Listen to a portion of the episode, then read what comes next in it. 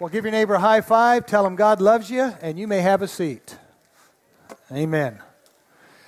And if you have a Bible, iPad, phone, GPS, whatever you got your uh, word on, let's chop off some devil's heads. Na, na, na, na, na. na. You don't quite get it, do you? This Bible's a weapon, right? There's an enemy out there that comes to steal, kill, and destroy. This thing gives you power. So if you believe that, repeat after me. Say, This Bible has the power to change my life, to change my city. I can do what this Bible says I can do. I'll be a history maker and a world shaker. This Bible's a truth detector, a sin deflector, a faith inflator. I'm going to read it now. I'm going to read it later. If you believe that, give Jesus a shout and a hand clap. So I know I'm in the right place today. Amen. When I dug my old Bible out, the one that's kind of fallen apart a little bit. I tell you, if you have a Bible that's falling apart, maybe your marriage won't be falling apart. But I'd noticed Steve and Karen Davis bought me this back in 97 when I lost my other one at the Brownsville Revival. And it uh, brings back some memories. Amen. Today I'm going to talk to you a message entitled Encouragement. It's so easy a caveman could do it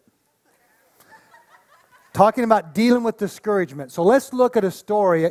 First, I'm going to go to a couple verses here. Go to 1 Samuel 22, hold that spot, and then we're going to go to 1 Samuel 30. We're going to talk about David when he was in the cave and how he dealt with it. Samuel 22, verse 1 David therefore departed from there and escaped to the cave of Adullam. And when his brothers and all his father's house heard it, they went down there to him. And everyone who was in distress, everyone who was in debt, and everyone who was discontented gathered to him. So he became captain over them, and there were about 400 men with him. Now, 1 Samuel 30, 1 through 6. Now it happened when David and his men came to Ziklag on the third day that the Amalekites had invaded the south and Ziklag, attacked Ziklag, burned it with fire, had taken captive the women and those who were there, from small to great. They did not kill anyone, but carried them away and went their way. So David and his men came to the city, and there it was, burned with fire. Their wives, their sons, their daughters had been taken captive. Then David and the people who were with him lifted up their voices and wept until they had no more power to weep.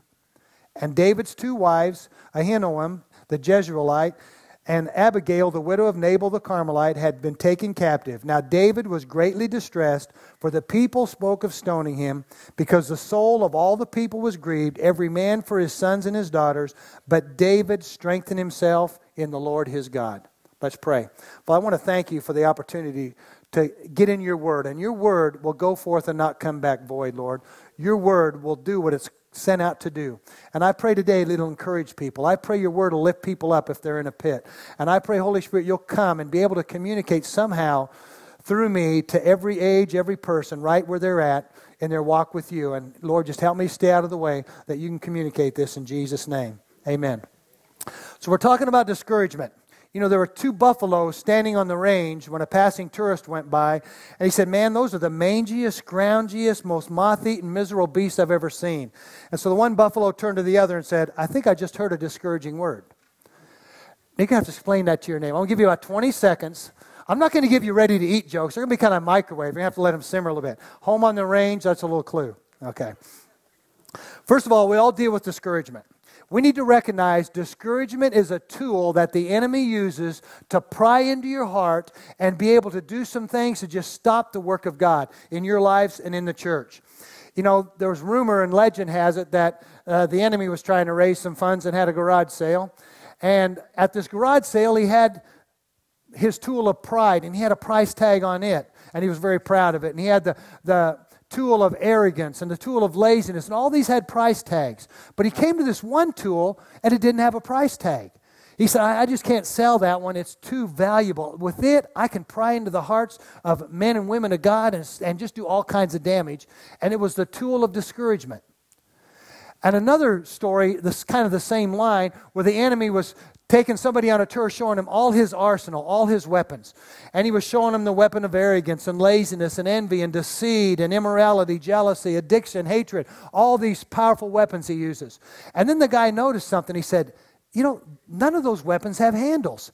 And he asked Satan, he said, Why is that? And Satan took him to this little chest and he opened it up and he pulled out. He said, This is the handle that works on all the weapons. It's called discouragement. I'm telling you, you need to be aware what the enemy does with discouragement and what he can do in your life.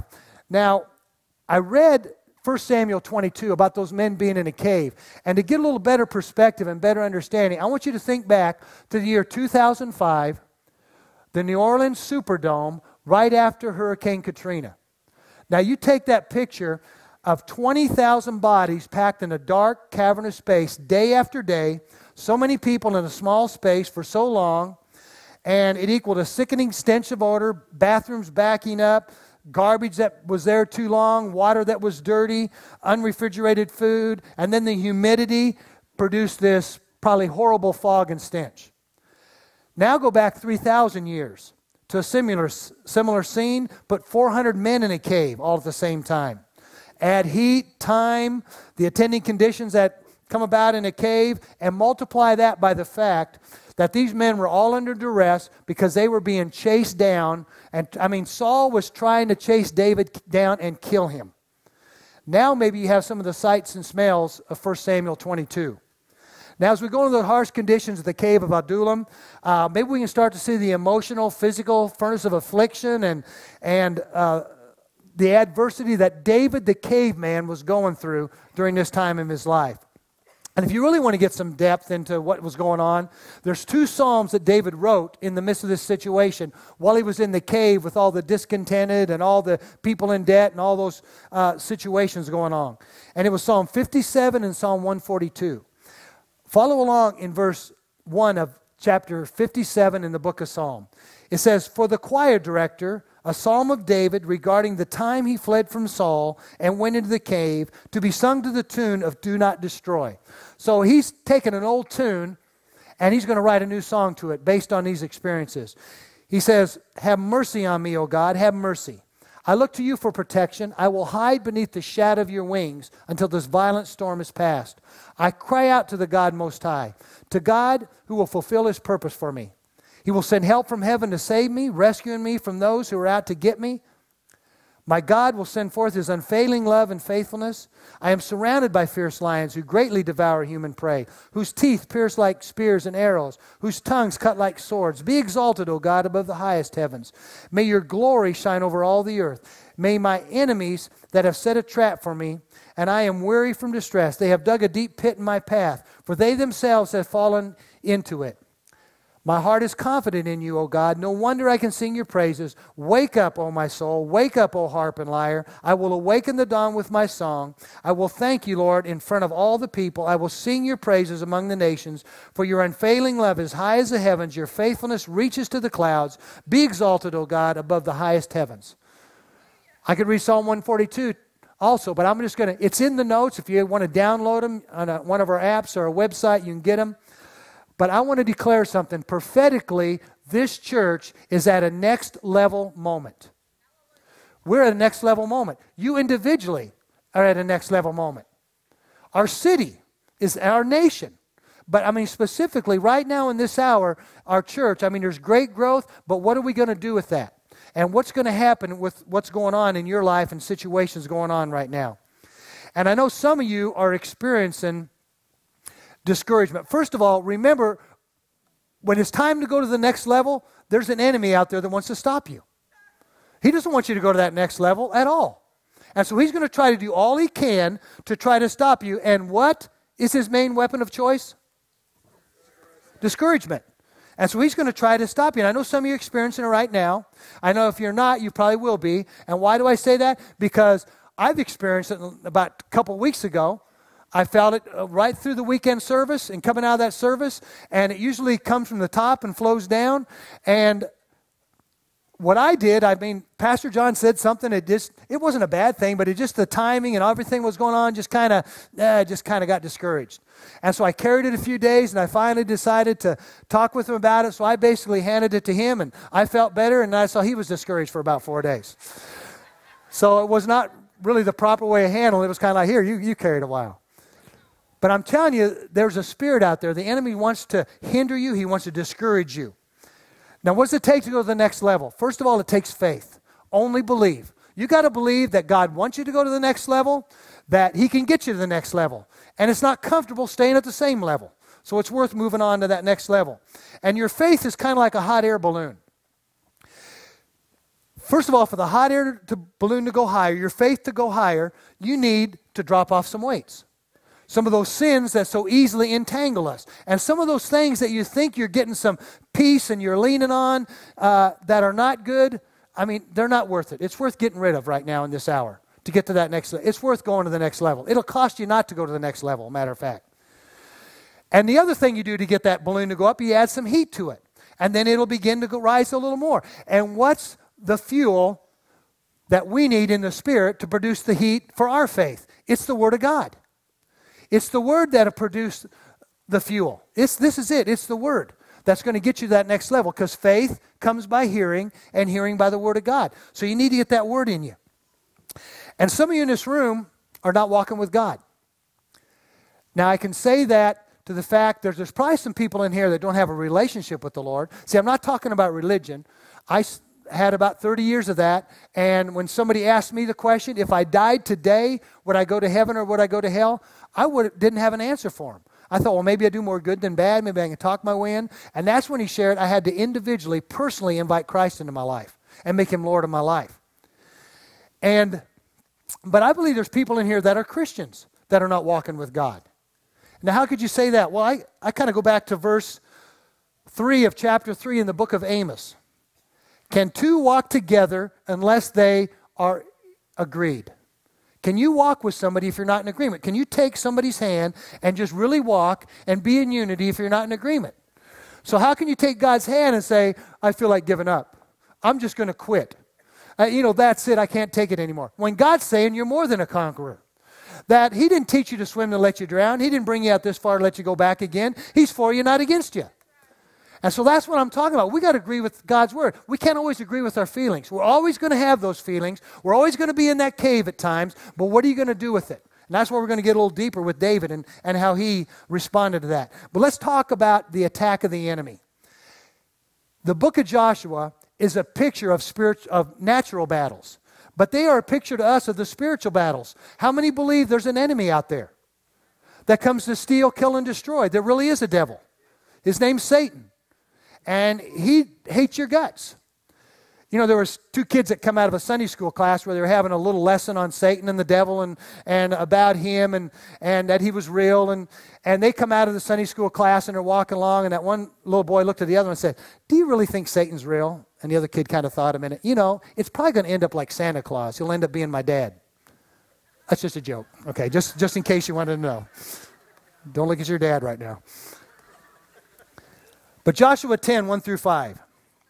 Now it came to pass when Adonai Zedek, king of Jerusalem, heard about Joshua, how he had taken Ai and utterly destroyed it, as he had done to Jericho and its king, so he had done to Ai and its king, and how the inhabitants of Gibeon had made peace with Israel and were among them, that they feared greatly because Gibeon was a great city, like one of the royal cities, and because it was greater than Ai, and all its men were mighty. Then he lists the five kings in these different countries. And in verse 4, he says, Come up to me and help me, that we may attack Gibeon. For it has made peace with Joshua and with the children of Israel. Therefore, the five kings of the Amorites, the king of Jerusalem, the king of Hebron, the king of Jarmuth, the king of Lachish, the king of Eglon, gathered together and went up, and they all and their armies and camped before Gideon and Gibeon and made war against it. Now Joshua just had a great victory. He'd captured Ai, and you know he went the walls of Jericho, all that stuff, some great victories, getting ready to go to another level getting ready to take some more ground back from the enemy that really wasn't the enemy's, that was rightfully Joshua's. Okay? And now look in verse 5. It said, The five kings of the Amorites teamed up to stop him. Each one of those five kings and, and the area they were over represent an area that the enemy attacks you and tries to break you down in. First of all, it was the king of Jerusalem. Jerusalem means peace. The enemy doesn't want you to have peace. He does not want you to sleep at night. He wants you to worry about every little detail and every little thing going on. And he wants to destroy the peace of God in your life. But you know, peace is a powerful weapon. The Bible says, and the God of peace will soon crush Satan under your feet. So don't let him take your peace. And then Hebron, the king of Hebron, Hebron means allied or coupled. That means he wants to come against relationships. He, don't want, he doesn't want churches to come into unity. He doesn't want families to be in unity. He wants to divide marriages, husband against wife, with divorce and division. He wants to come against relationships. Now, Jarmuth, king of Jarmuth, Jarmuth translates seeing. He wants to come against your future. He doesn't want you to see your potential. He wants to say, You're never going to amount to anything. You're never going to be able to do it. Yeah, you might have graduated from red water, but what can you do after that? Whatever he's telling you, he wants to come against your future. Lachish, king of Lachish, it translates who walks. One who walks. The enemy wants to mess up your walk. Catch this one. First of all, he wants to mess it up physically. He just wants to attack you physically because if you physically can't walk, if you have an ailment, it's hard to fight. It's hard to stay strong. And so he's going to come at you physically. But I think even more, he wants to come at your spiritual walk. And I know this for a fact because here's what happened Wednesday night. I encourage you to come out on Wednesday nights. It's just kind of a night of worship and praise and ministry and, and just the presence of God being real strong, no agenda, just getting in the presence of the Lord and hearing what He says. But somebody came up to my wife and I and said we had this, and there was this husband and wife, and she said we had a dream, and you were in it. And we got bit by, I got, the lady said, I got bit by a snake in my right ankle. And then all of a sudden I was with, like I had a doctor's outfit, my wife was kind of a nurse, and she came to us for help, and, and I guess must have been able to help for some reason. And then she looks beyond us and sees this big snake. And she just looked at it and it left. And so I said, okay, so we prayed about that. And then I no more than walked away from them. They stepped off to the side, and I turned this way, and a lady's waiting for me. And she was no part of this other conversation. And she looks at me. She said, I had this dream that this snake wrapped around my right ankle. I said, okay, this is interesting. So I get the other couple, go over there, team up, pray together. And she said, I really felt like it was affecting my walk. And I said, well, first of all, let's ask the Lord right now. And I just said, ask him, is there anything hindering, anything you know you need to get rid of in your life? And so I just told her out loud, ask and just be quiet. You know, the, God wants to communicate with you. My my challenge is, I mean, I have a prayer time, but my hard time is just to shut up and listen. But he wants to communicate. This is not some spooky weird thing. He wants to communicate. And there's three thoughts going on in your mind. There's three voices. It's either God's, the enemy's, or yours. The more time you spend with God, the more you'll discern or recognize His voice. If my wife calls me, I know who it is. I better know who it is. You spend time with God and His Word, you spend time in prayer, you'll begin to discern those voices and which one's God. And so He wants to come against your walk and try to trip you up. And again, discouragement's a great thing, and fear and all those things. And so recognize what the enemy's trying to do. Now, the other king, the king of Eglon, it translates fat or heifer. It represents abundance, prosperity. He wants to stop the flow of finances in your life. I mean, a lot of marriages go down the tubes. Why? Because of finances. I mean, it's one of those big things right up there that affect us all that we have to deal with daily. That's why it's so important to put God first in your finances. I mean, be a tither, be a giver. I mean, God will bless you. But the enemy wants to attack your family, your finances, your future, your peace, physically, faith. Now, I want you to think these are five kings of the Amorites. Say Amorites. I want to talk about an Amorite spirit. Now, we kind of know, you know, somewhat a lot in this room have heard about a Jezebel spirit. Kind of one of those seducing spirits, works in men and women and kind of subtle, comes in and wants to take control. But this Amorite spirit, very vocal. First of all, Amorite means mountain people or renowned. And since mountains refer to these tall masses that tower over valleys, we can infer that an Amorite spirit is a spirit of self exaltation. Okay? And the word Amorite in the Hebrew comes from the word Amar, A M A R, which translates to say or to utter. That means this implies people with Amorite spirits are people who want their names uttered or mentioned. Okay, they're fame seekers. They're seekers of human glory and greatness, and practically all dictators have this spirit. Saddam Hussein, Fidel Castro, Adolf Hitler, Joseph Stalin, they like to dominate and control people. They love to see their pictures all over the cities, all over the countries. They like people to worship them. So these are the kind of people that have hearts that are possessed by Amorite spirits. And just as mountains tend to dominate over landscape, Amorite people want to dominate and rule over people, and they want to give you this, this impression that they're immovable. They're these big, immovable things that you can't get past. But listen to what Jesus, how he deals with them. Matthew 21 21. There's several accounts of this in different gospels. In one gospel, the disciples couldn't cast out a demon, and Jesus addressed and, and uses this same verbiage. He says, Assuredly I say to you, if you have faith and do not doubt, you will not only do what is done to this fig tree. Remember, he cursed the fig tree because it wasn't producing. I mean, spiritually, when there's things in your body that are like cancer and things, tumors, you need to curse those things in the name of Jesus and command them to dry up like this fig tree. See, these are spiritual applications. And then he goes on to say, to this, you say to this mountain, be removed and be cast into the sea, it'll be done. I don't know of any account where Jesus physically cast a mountain into the sea. He's talking about spiritual things. And time, as a lot of times as pastors, we say, well, you can cast those problems into the sea. But we're talking about some spiritual warfare here. Okay? And sometimes if we take all that faith we have trying to get something from God and take that faith and apply to those principalities and powers that are standing in the way from getting something from God. And just one example here. I mean, in this body, there is uh, a physical attack through cancer. That's, I mean, in our city, in our, I mean, our pastor's wife has cancer. Other people in our church are struggling with things. And sometimes you can get this thought like, well, God, why don't you heal her? You know, God, why, why, you know, don't you want to? Well, first of all, I think what happened on that cross was enough to pay for it. Does he need to do anything else? But hang on a cross, be whipped to the point that the Bible says he was undistinguishable as a person, his organs exposed after the cat of nine tails ripped the, the skin off of his back. I think that was enough. By his stripes, we were healed 2,000 years ago. God's name is healer, that's his nature. Jehovah, the healer.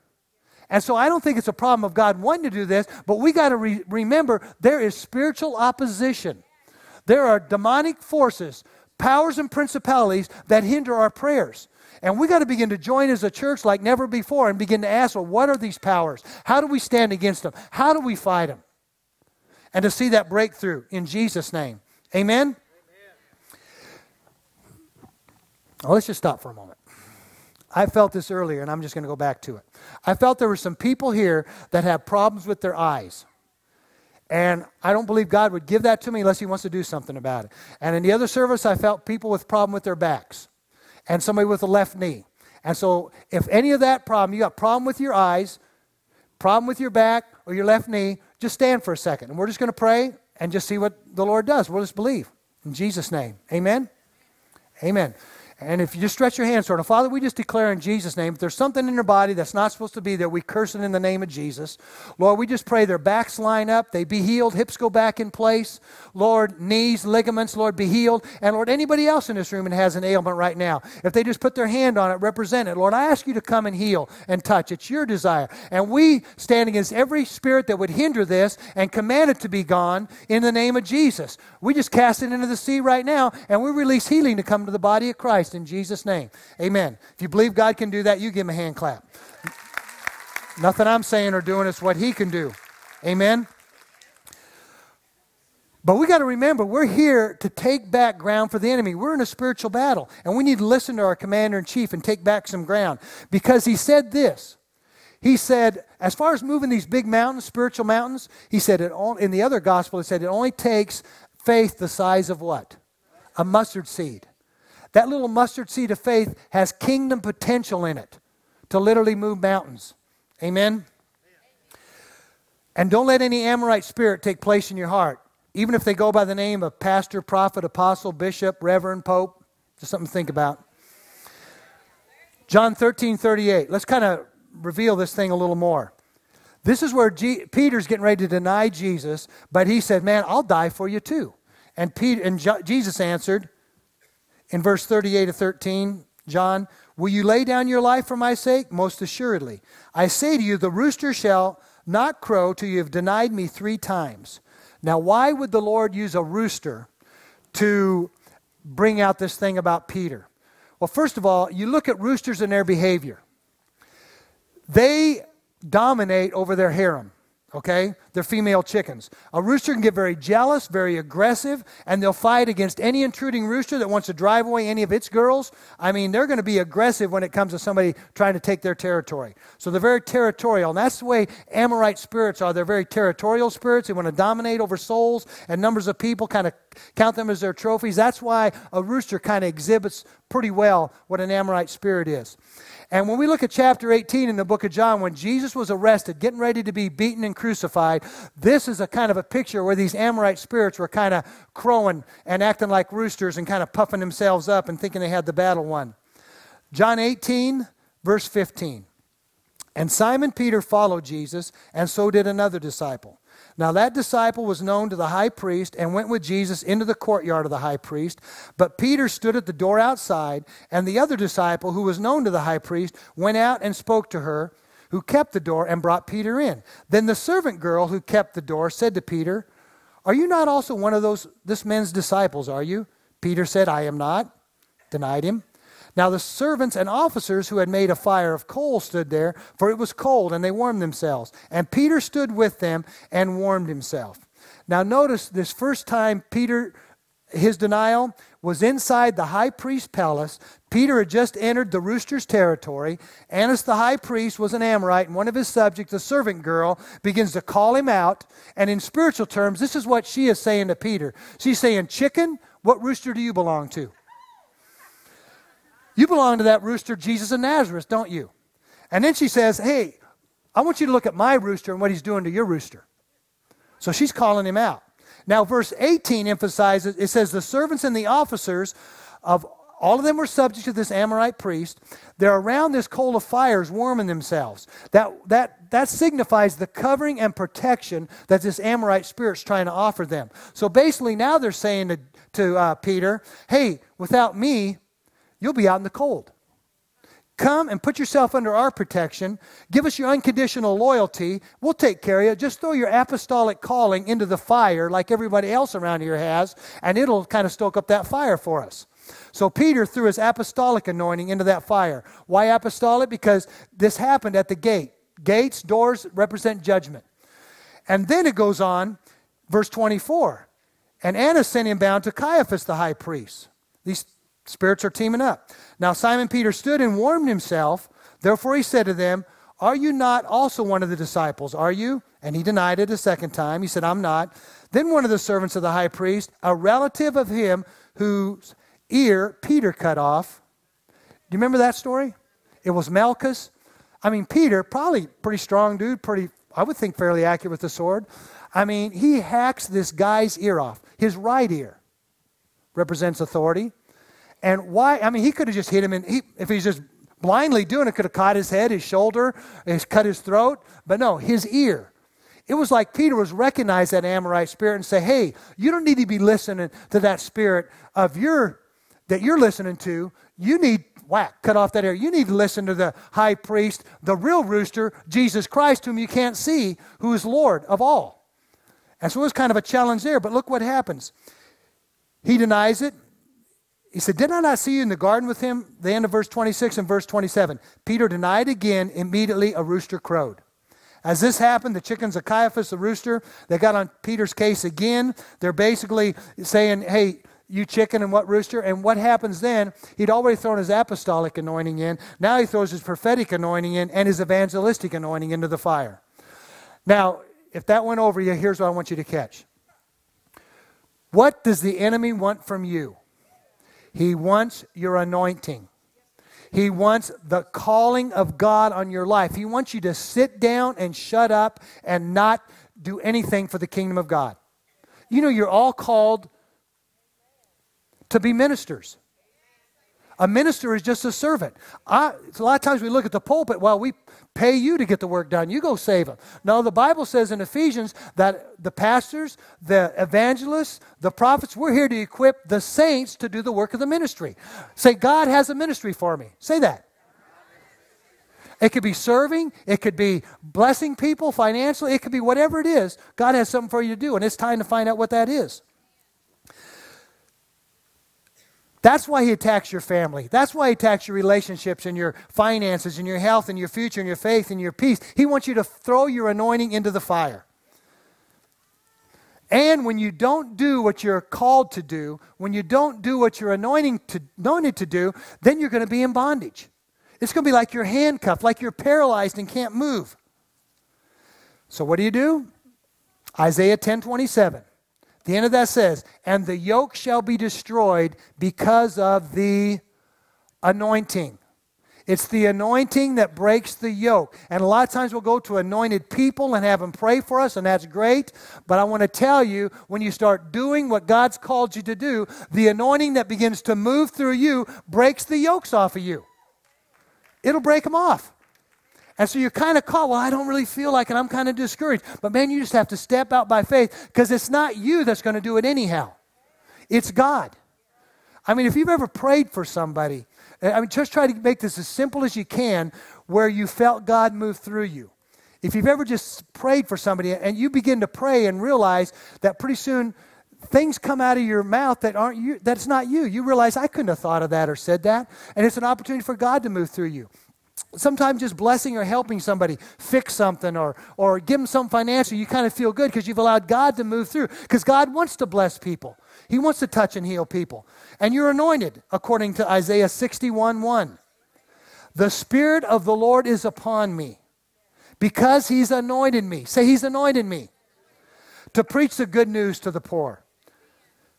He sent me to heal the brokenhearted to proclaim liberty to the captives and the opening of the prison to those who are bound. When you do what you're anointed to do, the yokes and the burdens will be broken off of you. Now let's go and finish up with two stories. The one is Joshua 10 and see how that battle turned out with those kings. And it was told Joshua, saying, The five kings have been found hidden in the cave of Makkedah. Then Joshua said, Open the mouth of the cave, Bring out those five kings to me from the cave. And they did so, and brought out the five kings to him from the cave the king of Jerusalem, the king of Hebron, the king of Jarmuth, the king of Lachish, the king of Eglon. And so it was when they brought out those kings to Joshua that Joshua called for all the men of Israel and said to the captains of the men of war who went with him, Come near, put your feet on the necks of these kings. Why don't we do that right now? If there's something that's harassing you, something that you feel like the enemy's been doing, I want you to lift up your foot and put it un, put him that neck of him right under there. If it's some physical ailment, I mean sickness, I mean put the enemy right under your feet right now as I declare the words of Joshua to you. As they drew near, they put their feet on their necks. Then Joshua said to them, "Do not be afraid." Do not be dismayed. Be strong and be of good courage, for thus the Lord will do to all your enemies against whom you fight. And afterwards Joshua struck them, killed them, hung them in five trees, and they were hanging on the trees till evening. And then when it was evening, he took them down, said, Throw them in that cave and roll a stone up against it.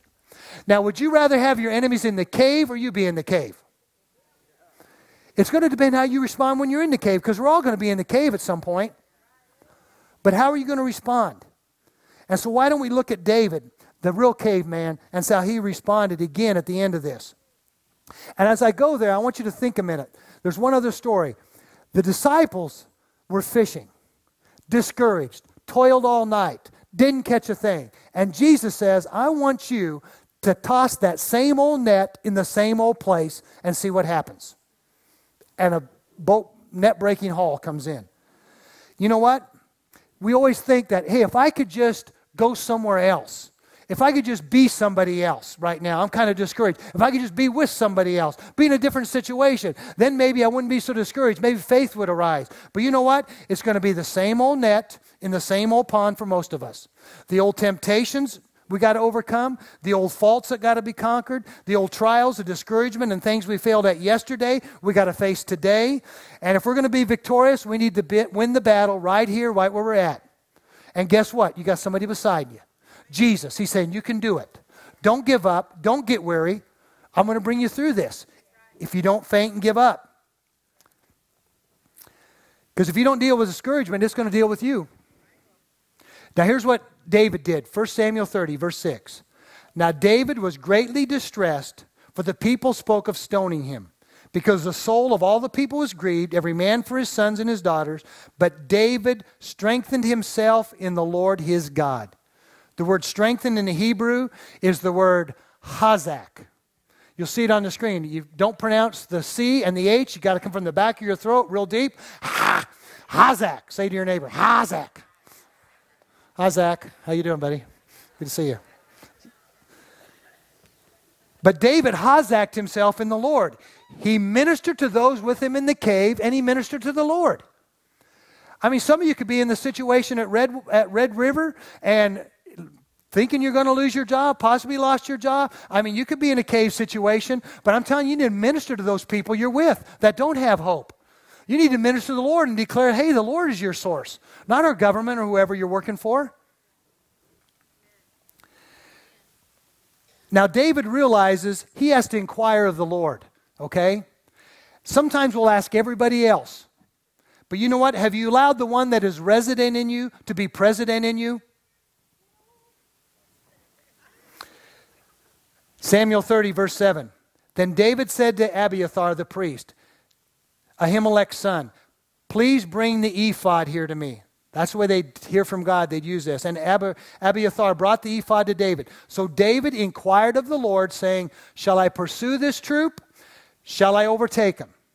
And the Lord answered, Pursue, you shall surely overtake them, and without fail recover all. Verse 17, up to what happened here. Then David attacked them from twilight until evening of the next day. Uh, that's a whole other message in itself. I mean, he asked the sun to stop and stand still. And there's a whole other thing how we were missing a day and how God made it up this time, and, and it's a whole exciting deal. But said, Not a man of them escaped except 400 young men who rode on camels and fled. So David recovered all the Amalekites had carried away. David rescued his two wives. Nothing of theirs was lacking, either small or great, sons or daughters, spoil or anything which they had taken from them. David recovered all. You know, the enemy can take some of your stuff, but if you respond properly, he cannot destroy it. You really catch that? It's based on our response, how we respond. You can pursue, you can overtake, and you can recover all. You know, there was a battle in 1801, the Battle of Copenhagen. And there was a, a man by the name of Lord Horatio Nelson fighting in this Battle of Copenhagen. Now, the senior officer, the admiral, was Sir Hyde Pyle, known as Old Vinegar, and he was on his ship, and he saw they were being defeated. So he hoists up the retreat flag. But Lord Horatio Nelson puts the telescope up to his blind eye and said, I don't see anything, and continues to attack. See, if he'd have surrendered to defeat, he wouldn't have captured the 12 Danish ships and turned that war around. And I want to declare to you I don't see defeat, do you? And I'm telling you, when you're fighting the battle of perspective, Satan is hoisting up his flag, trying to discourage you. You better remember to put that telescope up to your blind eye and declare, I don't see no retreat flag. I'm moving forward. I will pursue, overtake, and get all back. Amen? Now, we're going to practice some Hazak here, okay? Worship team's coming up. We're going to worship for a minute. And you encourage yourself in the Lord and see what happens. And you just let this be practice for the times you get in that cave. Okay? And I don't care if you sit or stand, but I want us to just sing to the Lord right now. Let Him hear your voice. In death, in life, I'm confident and covered by the power of your